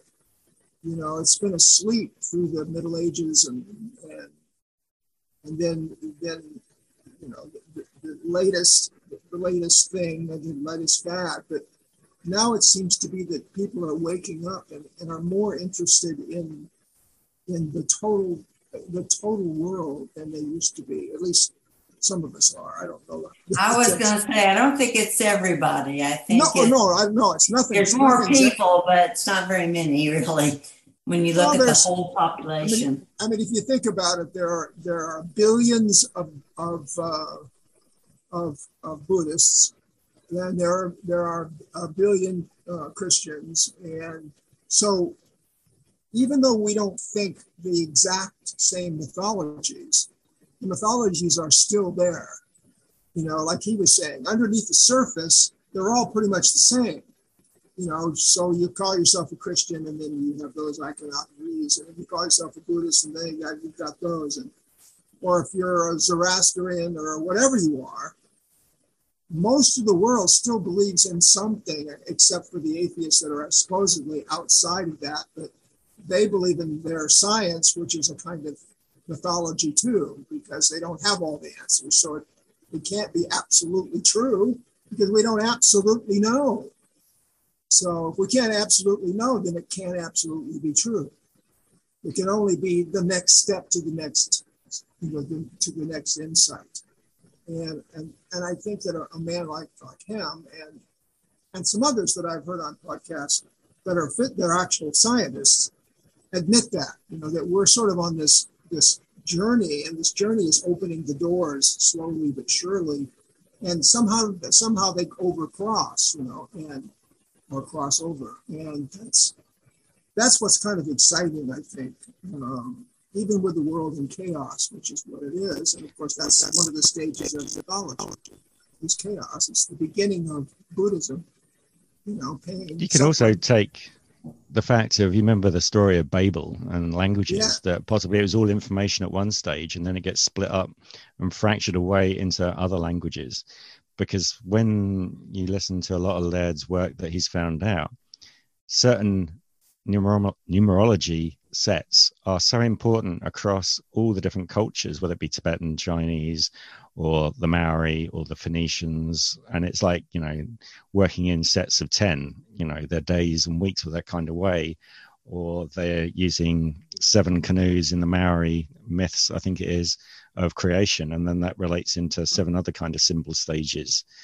And it just, it's, you just want to get it all out massive piece of paper on the floor and just trying to make all the different connections and draw your different diagrams and try and work out where we we kind of lost it all from but it's fantastic Let me, what, what's really bad too is there's so much that, you know, I've been studying this stuff for so long and sometimes my brain goes crazy making the connection. So when I have somebody like Laird start talking about these things, I don't feel so crazy because I make connections and people go, what, what, wait a minute, what are you talking about? You know, and it makes me feel a little, little nuts sometimes, but, but making connections is so important. And there's another man that's dead now that was an Egyptian. His name was Hakim. And um, if you've ever read the book From Light into Darkness, it talks about how Egypt, of course, was enlightened centuries before we even knew there was an Egypt or any sign of Egypt. And that what happened was the Egyptians went from being a very enlightened people to going into darkness, which is, I think we're still kind of on the lower edge of that and maybe getting ready to to grow again into the light but we still got a little ways to go remember the egyptians were conquered by alexander the great so that's right. it, that really changed the way their whole cosmology operated. Well their um, cosmology changed over time too so if you really Yeah. study way back and all through their history their cosmology changed in little bits and pieces. We tend to put, put it all together in a bucket and say ancient egypt but literally there were a lot of different belief systems and even the names of their gods changed over time and they took on different aspects as time went by yeah and there's also they even had monotheism for a while under Akhenaten. Agnon, and that's Yeah, a real, but know. that was a very important concept for its day, and it- yeah absolutely it was it was very different. It was very different. but but yeah and and sometimes horus is a is is a brother sometimes he's a, a, a son sometimes he's a relative you know this on and on it goes i mean over I mean, Well, we're talking I- I about would- 5000 years here i mean you know I know. I had a dream once about my two boys. I have two sons, and the whole dream was about the sons of Horus. And this this whole dream was about my two sons, my real two sons in this lifetime, being sons of Horus. It was a very bizarre dream, but it was it was very vivid and very strange. and that's all I'll say Oh. about that. i guess if we deal with this stuff a lot it permeates our unconscious in a certain It does. It does. It does. it's interesting interesting Oh, oh. definitely. Oh. All I can say is that, that the, the synchronicities from that word, which comes, you know, kind of comes from Jung in the first place. Um, I mean, this was his whole, his, his whole concept with collective unconscious that, that all that information is always available. It's always been there. It'll always be there. And like I said, it, you know, it kind of floats through and uh, most of us are too busy making a living, raising kids, and and watching football and whatever. th- Then, then to take some time to sit down and be quiet enough to have this stuff penetrate us, or we have, you know, a brain intervention, like in your case, a stroke, and in my case, epilepsy. You know, there, there, there are, are are reasons but most people, you know, they're just too busy to take on all this. Yeah, this I agree with that. I agree with that. It, it's very hard in this world now to um, have that. You know, and I I made a concerted effort for years to do this, but it was it was it, sometimes it was very hard to learn and to grow in ways I wanted to because real life intervened. But that doesn't mean I had to stop. And I'm so glad that I didn't give up and that I've continued. And I don't know where it's going to lead, but it, it can only benefit me, the world, and all the people I know. That's the way I feel about it. It's important Yeah, I- to I agree. everyone. Well, I think that if you're on a, if you're on that path, you're on it, and you're not going to get off it. So Yeah. nothing's going to take me off the path. I mean, I've been on it 74 years. I'm not about to stop now. so uh, you know, it's it's it's but but I you know I worked with so many people. I you know like hundreds and hundreds of people because I was in charge of them. That this, this stuff never crosses their mind ever. No, You know, it does they not. never thought they never even think about it. You know. And Uh, I can tell you, I worked with a lot of people too, and I was also in banking before I went to public health. So I was around a lot of a big variety of well-educated people that had no clue about any of this. They were, and they showed absolutely no interest in it. And so I tended to to pull back a little bit because they just looked at me like I had a screw loose. Like, what does this mean, and what does it matter to what we're doing now?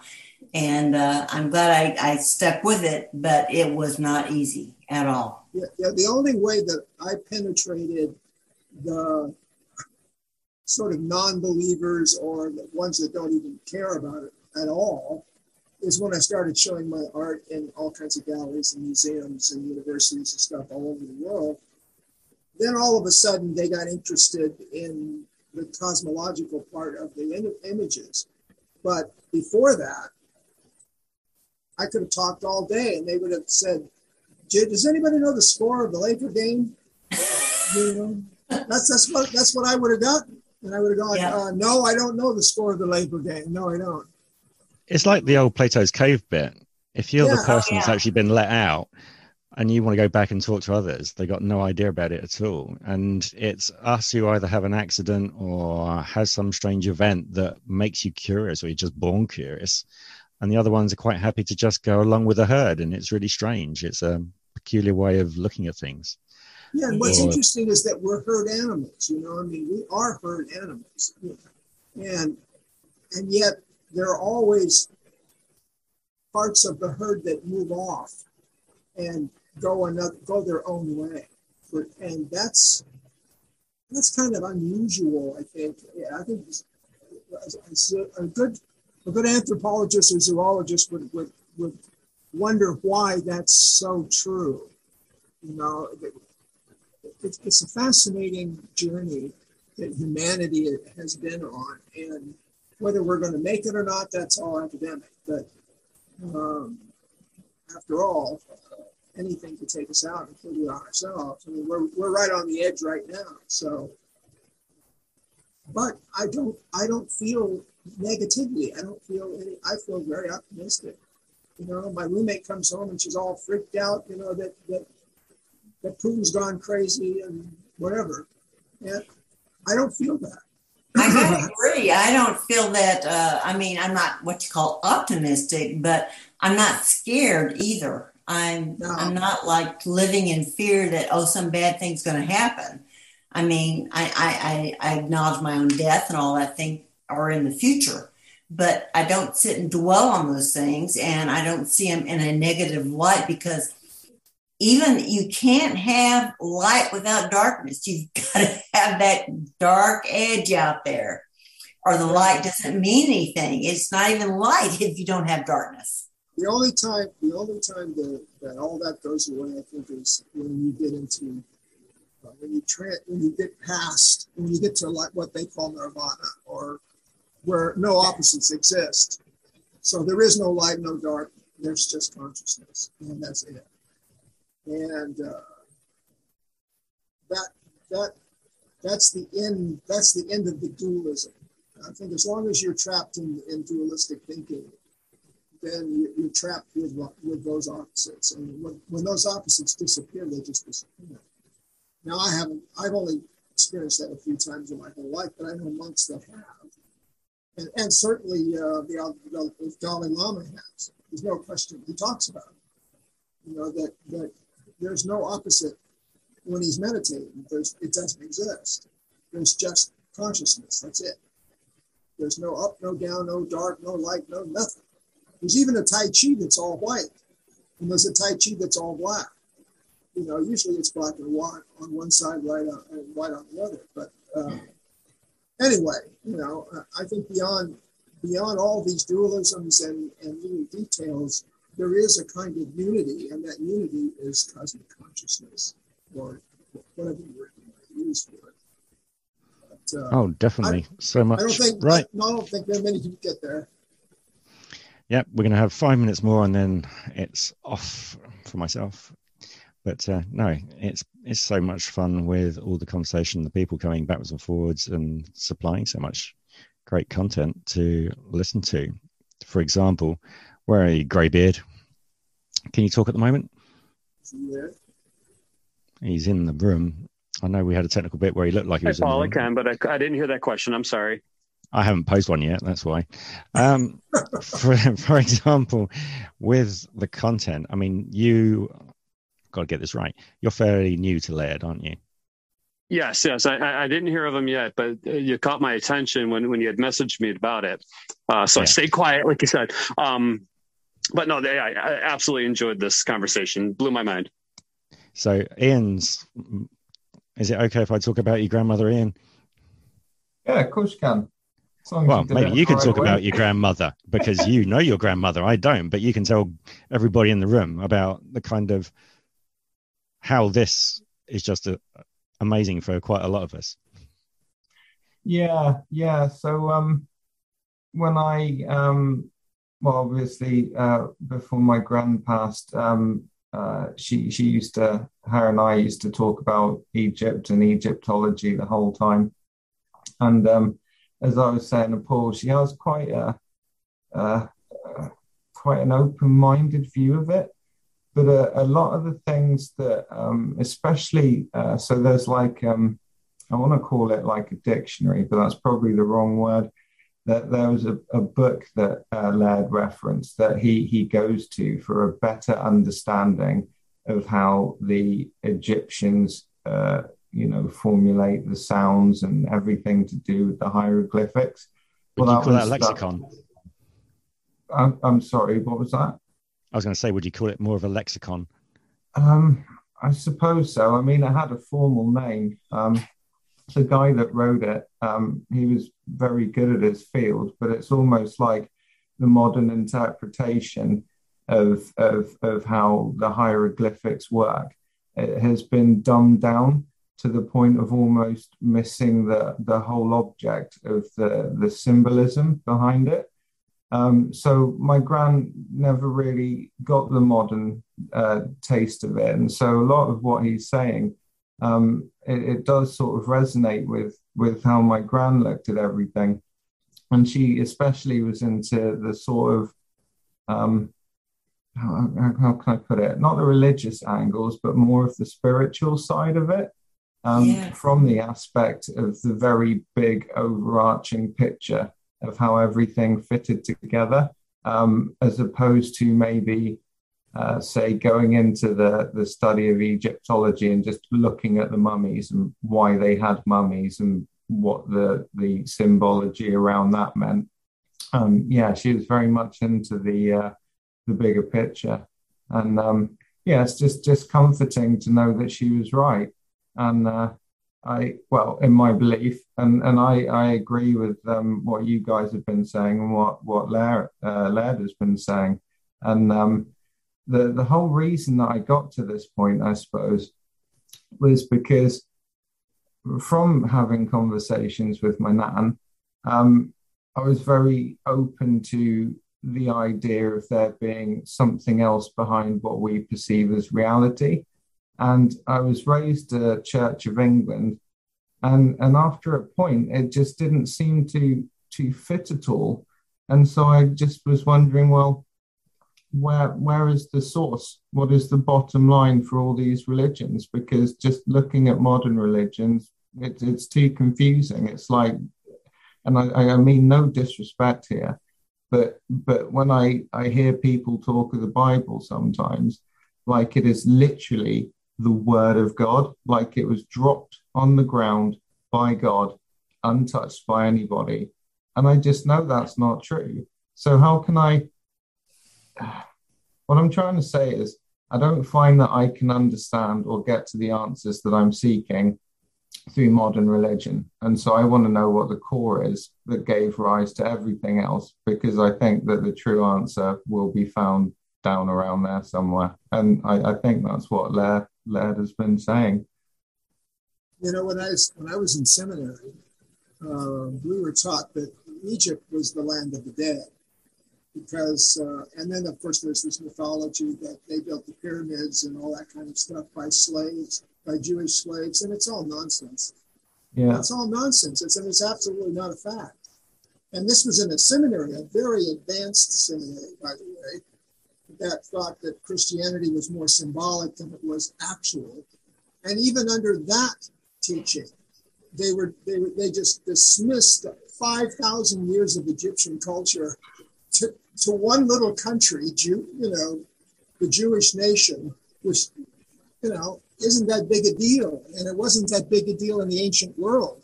So right. it, it's really kind of amazing that because of Christianity, it's become it, it's clouded our minds to the Greeks, the Mesopotamians, the Chinese, the, you know, on and on and on. You know, we're all of us that come from Christian backgrounds, all that was negated as you know heresy, and and that's what we're that's what we're taught.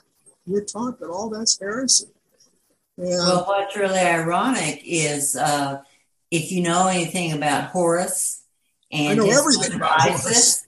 and Osiris, then you you kind of see the beginnings of that legend that became the Christ. Well, of course, of course. I mean, it, it's it's uh, if you study all of this stuff, you start to see all the connecting threads. That's what's so amazing is all of these things are so connected, and and at, at first glance they don't look that way, but when you really study them and go down to the meat of it, they're all the same thing. Yeah, well, they're all the same thing. That's that's what most most people who study this stuff in, in depth know that it's all one thing.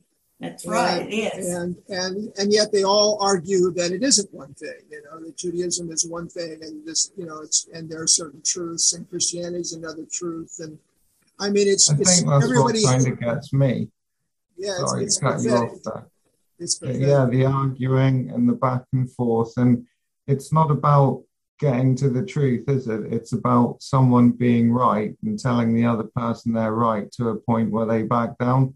And I, I didn't really get into any of it for that. I just, I just like to have a better understanding, right? But yeah, modern religions and things, their their their current purpose is so far removed from what it should be It's that it just seems power. futile trying to um trying to really invest a lot of time in that although i respect everyone's religion and their beliefs if if that's what you want to you know put your time and effort into that's that's perfectly your choice and i'll support you in it but not, it's not for me i, I need to uh yeah I, I really would like to know a little better going forward It's as long Well, as you're not hurting other people, isn't it? Really, that's the main thing with religion. As long as you're not hurting people with it and Right. forcing them into something strange and wonderful. Because the other thing that I forgot to mention, if I got it right, in your grandmother actually had a good collection of Laird's books.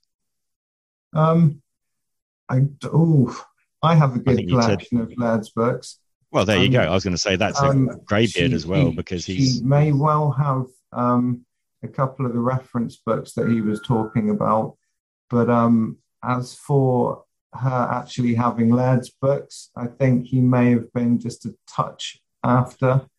Uh, so, so I don't think she was really sort of buying books and time and things like that when he was. Uh, he Oh, was so I confused it when work we were speaking. Then I knew that you mentioned your grandmother and Laird at the same time, but obviously you've got the books.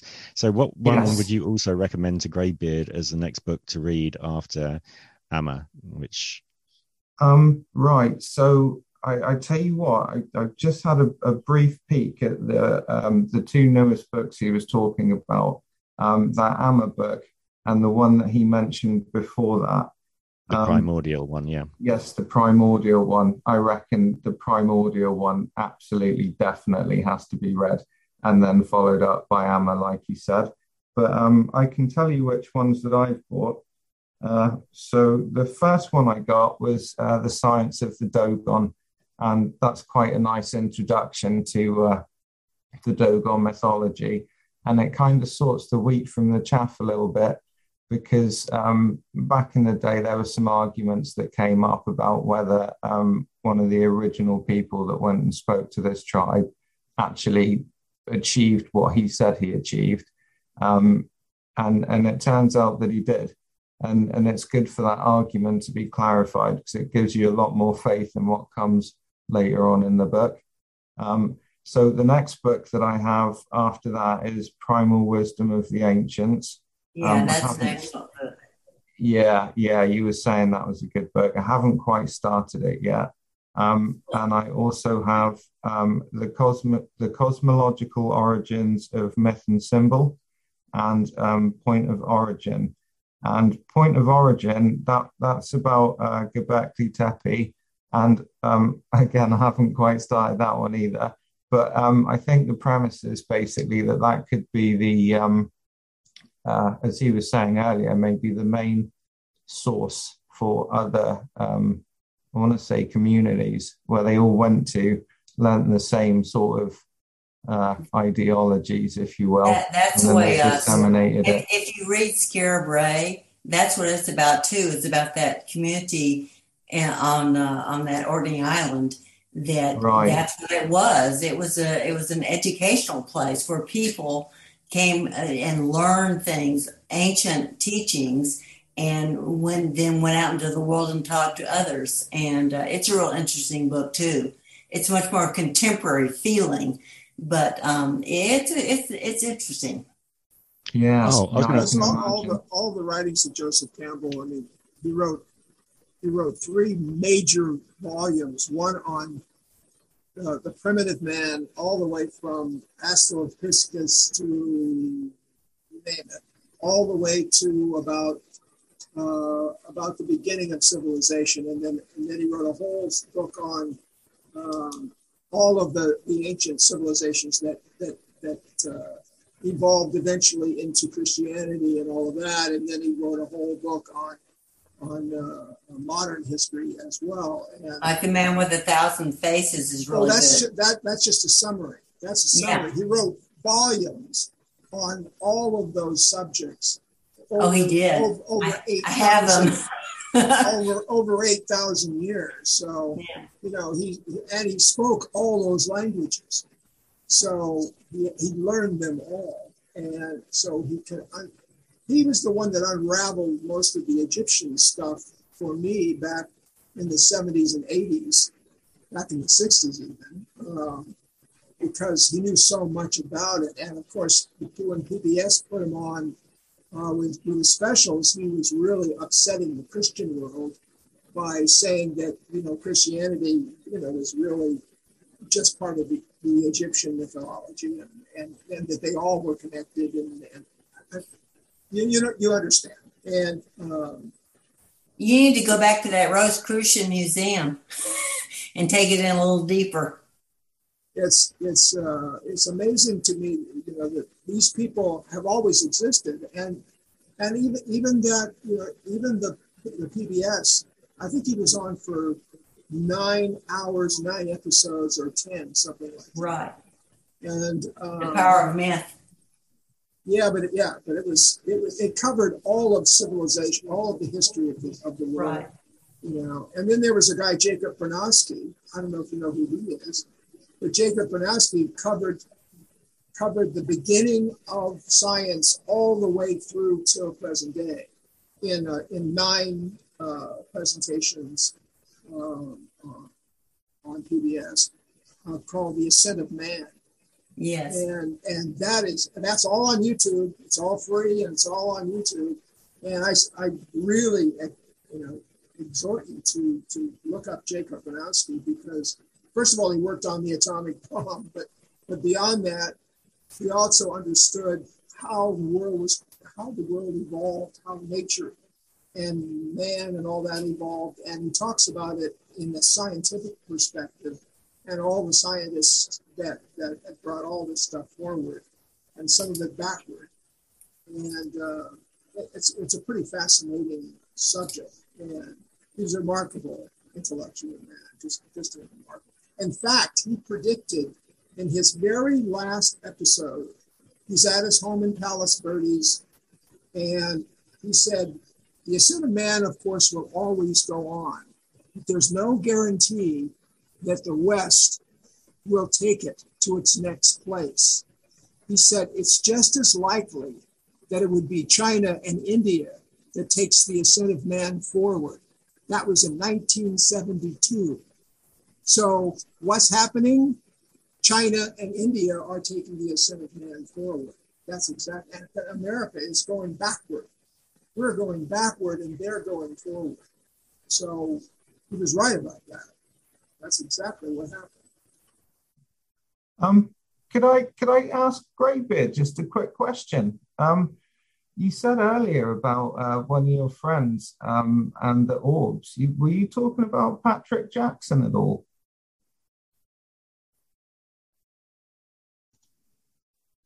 And Greybeard goes quiet, or he's running towards the f- microphone mute button. That's okay. I just read um, his latest book. Um, You have to give me that name. Um, Patrick Jackson, and the book is called, uh, hold on, uh, Quantum Paranormal. And it's, um, yeah, it's different. I'll tell you what. So uh, it's not about ghosts and spirits of, of the once living hanging around. It's more about uh, the, these weird energy forms that can hold different states or they can transition. Are we talking plasma? Uh, are we talking what? Sorry? Plasma. Um, no, Energy plasma. Uh, yeah, it could be. It, it's these little orbs of light that people are seeing, but they can be a visible orb of light, sort of transparent, or they can be solid metallic. And, and Ah, they perform different functions as a network, like a communication network. Ah, working like a hive mind. Right. Now, of. I've got to quickly check with you. Is it Patrick the standard spelling with a K on the end? Uh, yeah, I believe so. Let me just And then- you. Did you say Johnson? Uh, Jack, right. So it's uh, Patrick, P A T R I C K, Yep. Jackson, J A C K S O N. Um, And quantum yeah, it's, it's uh, and the book's called uh, Quantum Paranormal, a 21st century analysis of the paranormal phenomena. Presume that was published recently, is it? Uh, hang on. Oh, It's not a book from the 1960s. That's what I'm saying. It's oh, no, no, this is definitely in the last couple of years, I believe. Uh, 2020. There you go. okay. That's good. No, it gives me a clue to put into my book list to look for. In the chat box, I've actually put, and I'm not sure if everyone saw it when they looked at the invite. It's the link for over 42 different interviews of Laird Scranton talking on different subjects. They're all podcasts which are on the internet at the moment. Well, yeah, let me just grab a little Yeah, I think of I that. think he's got stuff on YouTube. there's a lot in there as well. Uh, I've put into obviously Greybeard. I'm not sure if Greybeard can still hear us. He might be doing things at the moment. Uh, Cosmic, I think you've seen it, haven't you? I'm talking to Cosmic who doesn't exist. She's gone. Right, that's why I I- can't talk to her. think I'm still here, Paul. Ah, good. Right. So, Greybeard, I put into the chat, and I think I threw it into your direct message. Oh, she said she's got to go. Many thanks. I've just seen the text message there. So, Greybeard, I gave you the link for the 42 different Laird Scranton audios. So that give you something to do tonight. Oh, much appreciated. Thank you. Yes, send me that too, would you? Would you? Yeah, I'll get that into the Facebook Messenger. Because I've only heard one, and I, and I know he's I know he's got a ton of them. Oh yeah, the one on the Maori civilization that I listened to, which was done, was fantastic because it talks about them then going up to obviously the Orkney Islands and putting information there, which is fantastic because of just the whole way it all spreads out. So let me just get hold of that link for you. I mean, if you think about it, archaeology is only about 100 years old. But before that, they, they didn't study the past. They just didn't.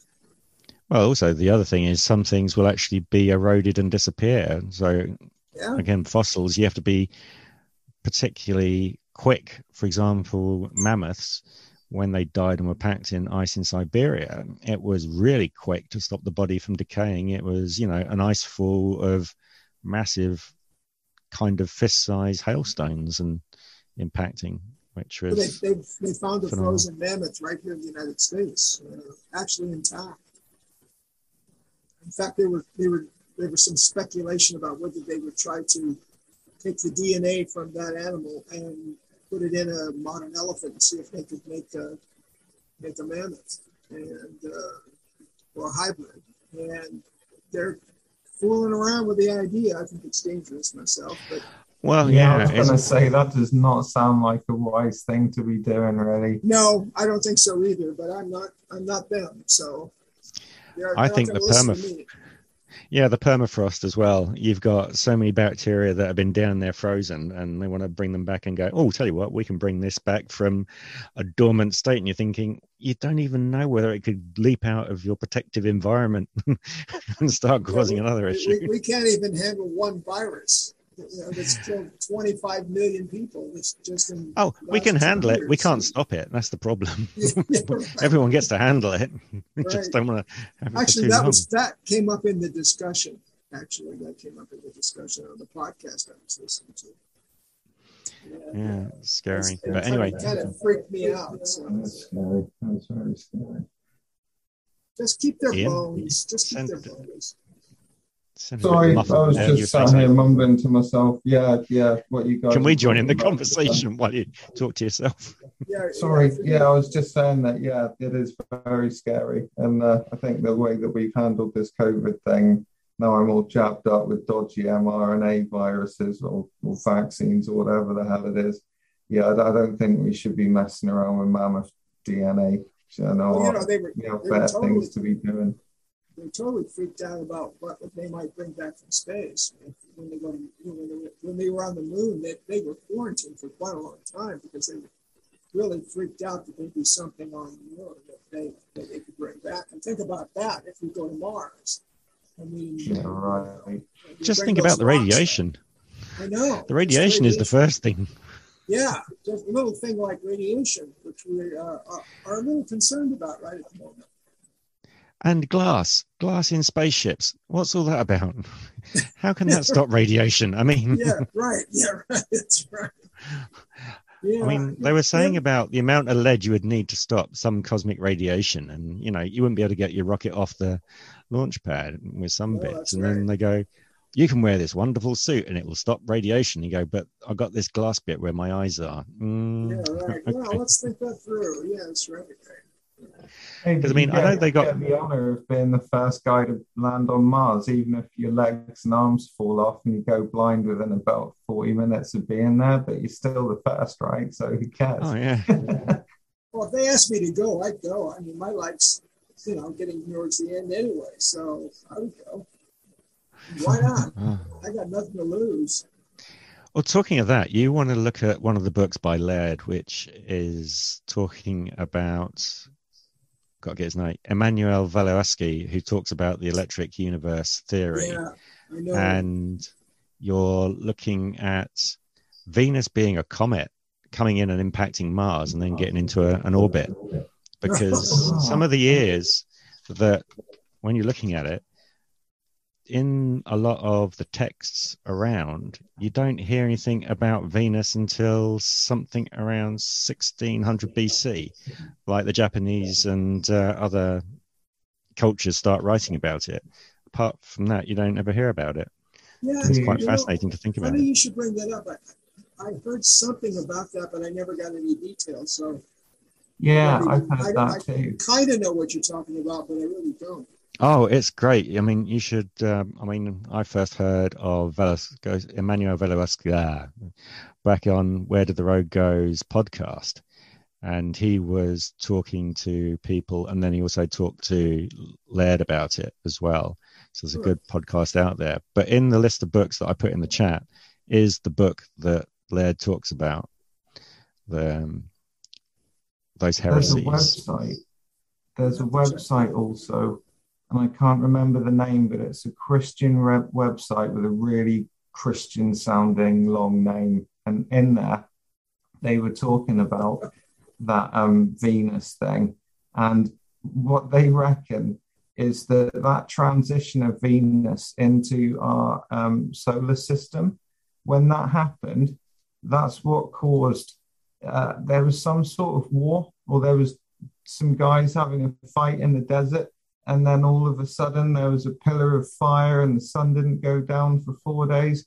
All this sort of weirdness started happening, and they're making the link that potentially, yeah, the transit of Venus into its current orbit now was what caused all of those things that they're referencing in the Bible.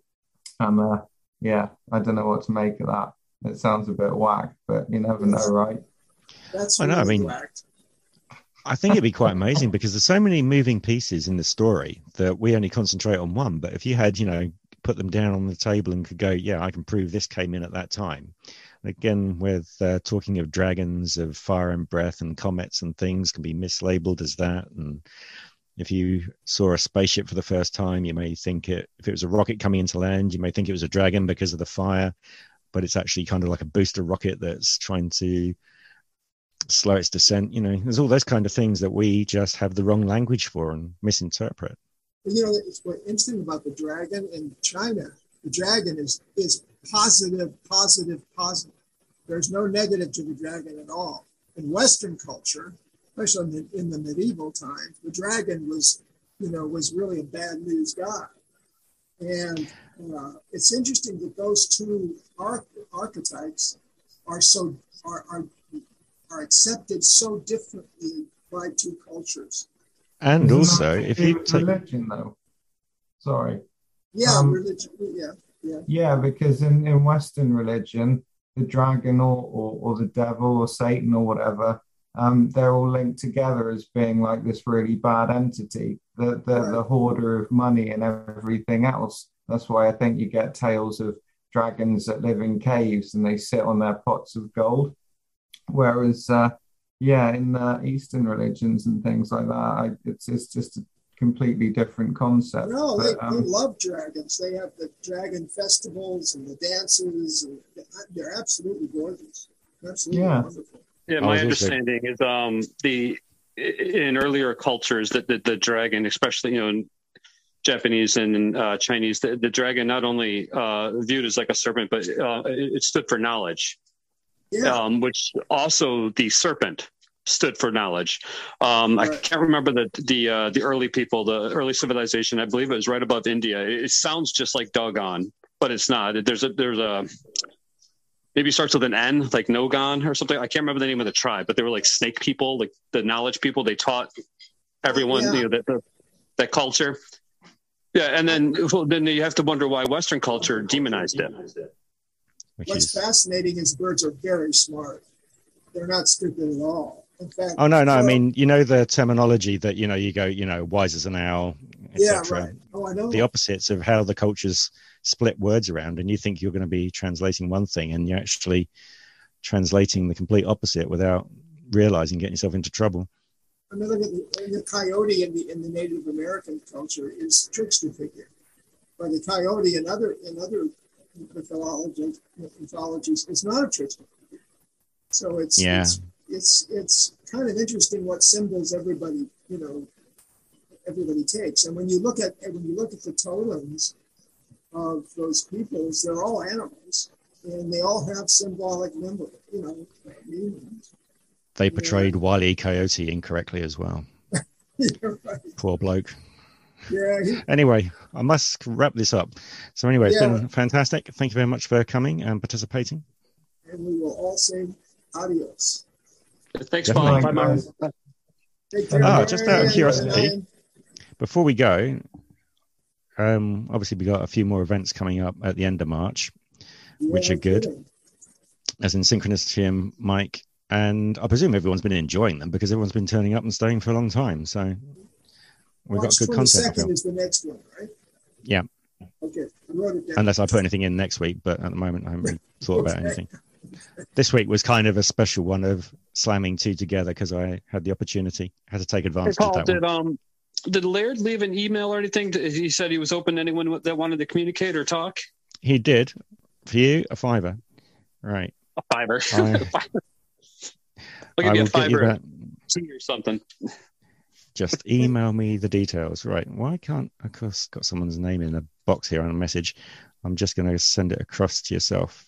Can you email email me his email?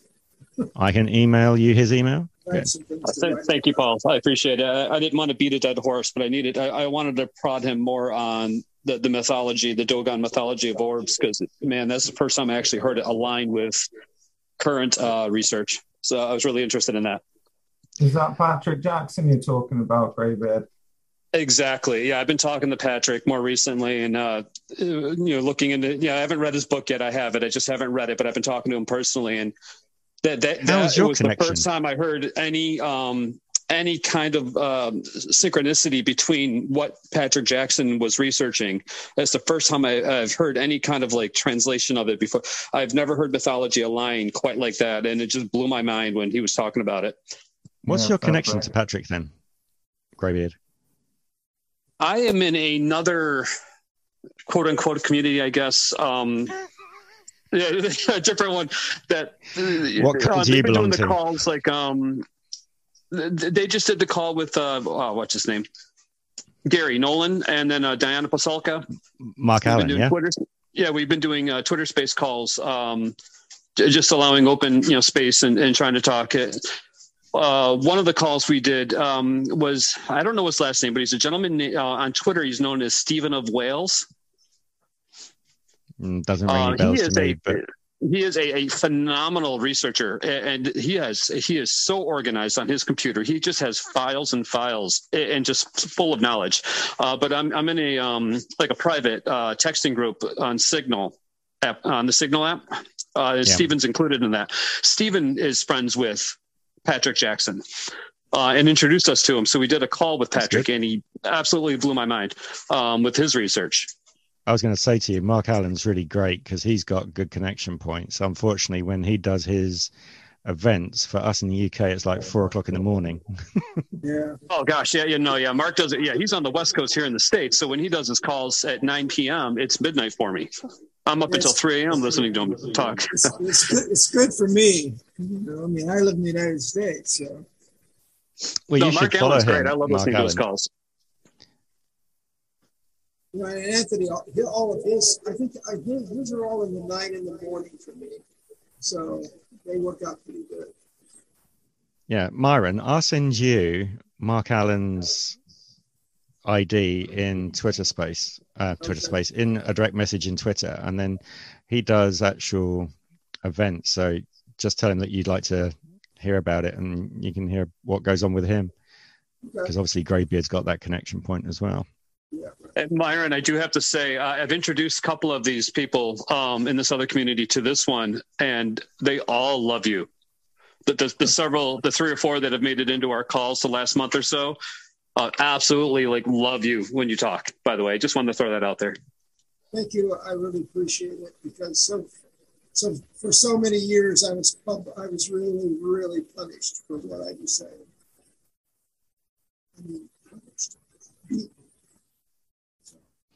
I'm just putting So into your offense to you, Ian. They, they haven't mentioned you, so I'm sorry, or Paul, but they all they all want they all kept Hang on, asking me hang like, on, hang on a minute. Myron What are you saying about me?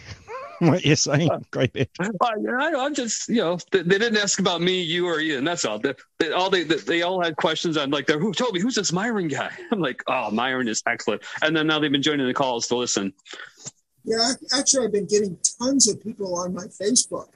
I don't, and they're all these people that you're talking about, and they like my art and stuff like that. It's kind of, it's kind of weird that it isn't negative. It's- That's a good Yeah, one of the guys, um, he's strictly, um, he, he doesn't even get into the conscious side of it. He's more of a nuts and bolts um, video UFO kind of guy. And he went to your website and he said he, he's looking to he he was going to buy some of your art, but then he couldn't decide which one. But he, but he's um, he says I I have to buy some of his art. He goes, it's just awesome. He was just blown away by it, and I didn't see that you know coming from him. Just I didn't think he would be interested in your um, quote unquote woo side of it all.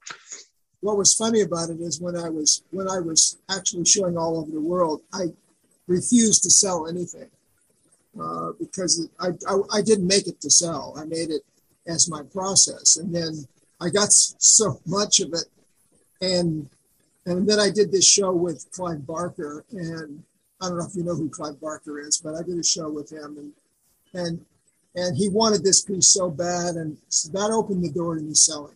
And so I sold him a sculpture, you know, he gave me ten thousand bucks for it. So, um, but it's it's it's hard for me to sell things that that are my life. You you know, it's it, it's like selling tearing a tearing a page out of your diary and selling it. Or ripping a kidney out. or ripping a kidney out of some other organ, like your heart. You know, so it's so I, I don't mind selling prints. I'll sell those, but but the originals are with me, and when I'm dead, I my, my kids will probably just give them away. But uh, in the meantime, I'm kind of I'm kind of proprietary. Just to let you know, Myron, in Twitter Space, I've contacted Mark Allen and asked him to include you in the list for when he does his kind of talks. Oh, good. And obviously, Good. I've put his name in your direct messaging in Twitter so that you've got a connection point. Good. Okay. Because this is the thing about connecting people, as we do. Yeah, absolutely. I mean, I don't even know how I found you. How did I find you? Where did you come from? I was found due to the fact that I had listened to you off of Anthony's podcast Oh, at the oh, very right. many years back.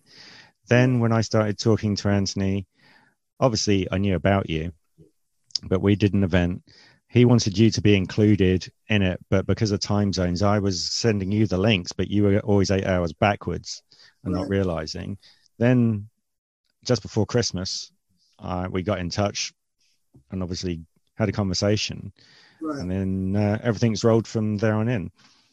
Okay, that, that makes sense. Right, right. Okay. I couldn't remember how we made this connection.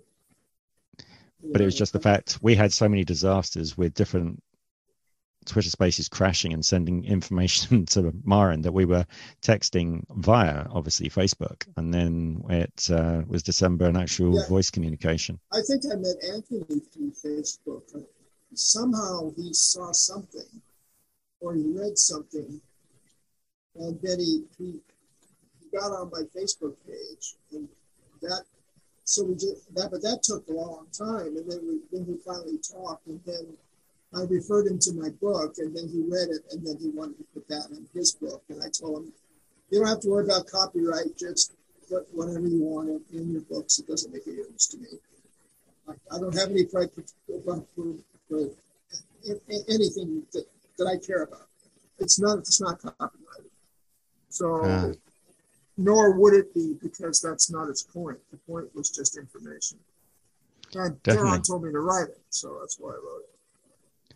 That's how I met him was just on Facebook.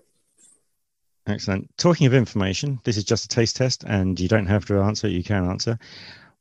Have people been listening back to the podcasts, and do you find them useful? And do you tell other people? I'm quite open to feedback at the moment. You asking me? Are they long enough? I'm asking any of the three people that are in here that aren't me.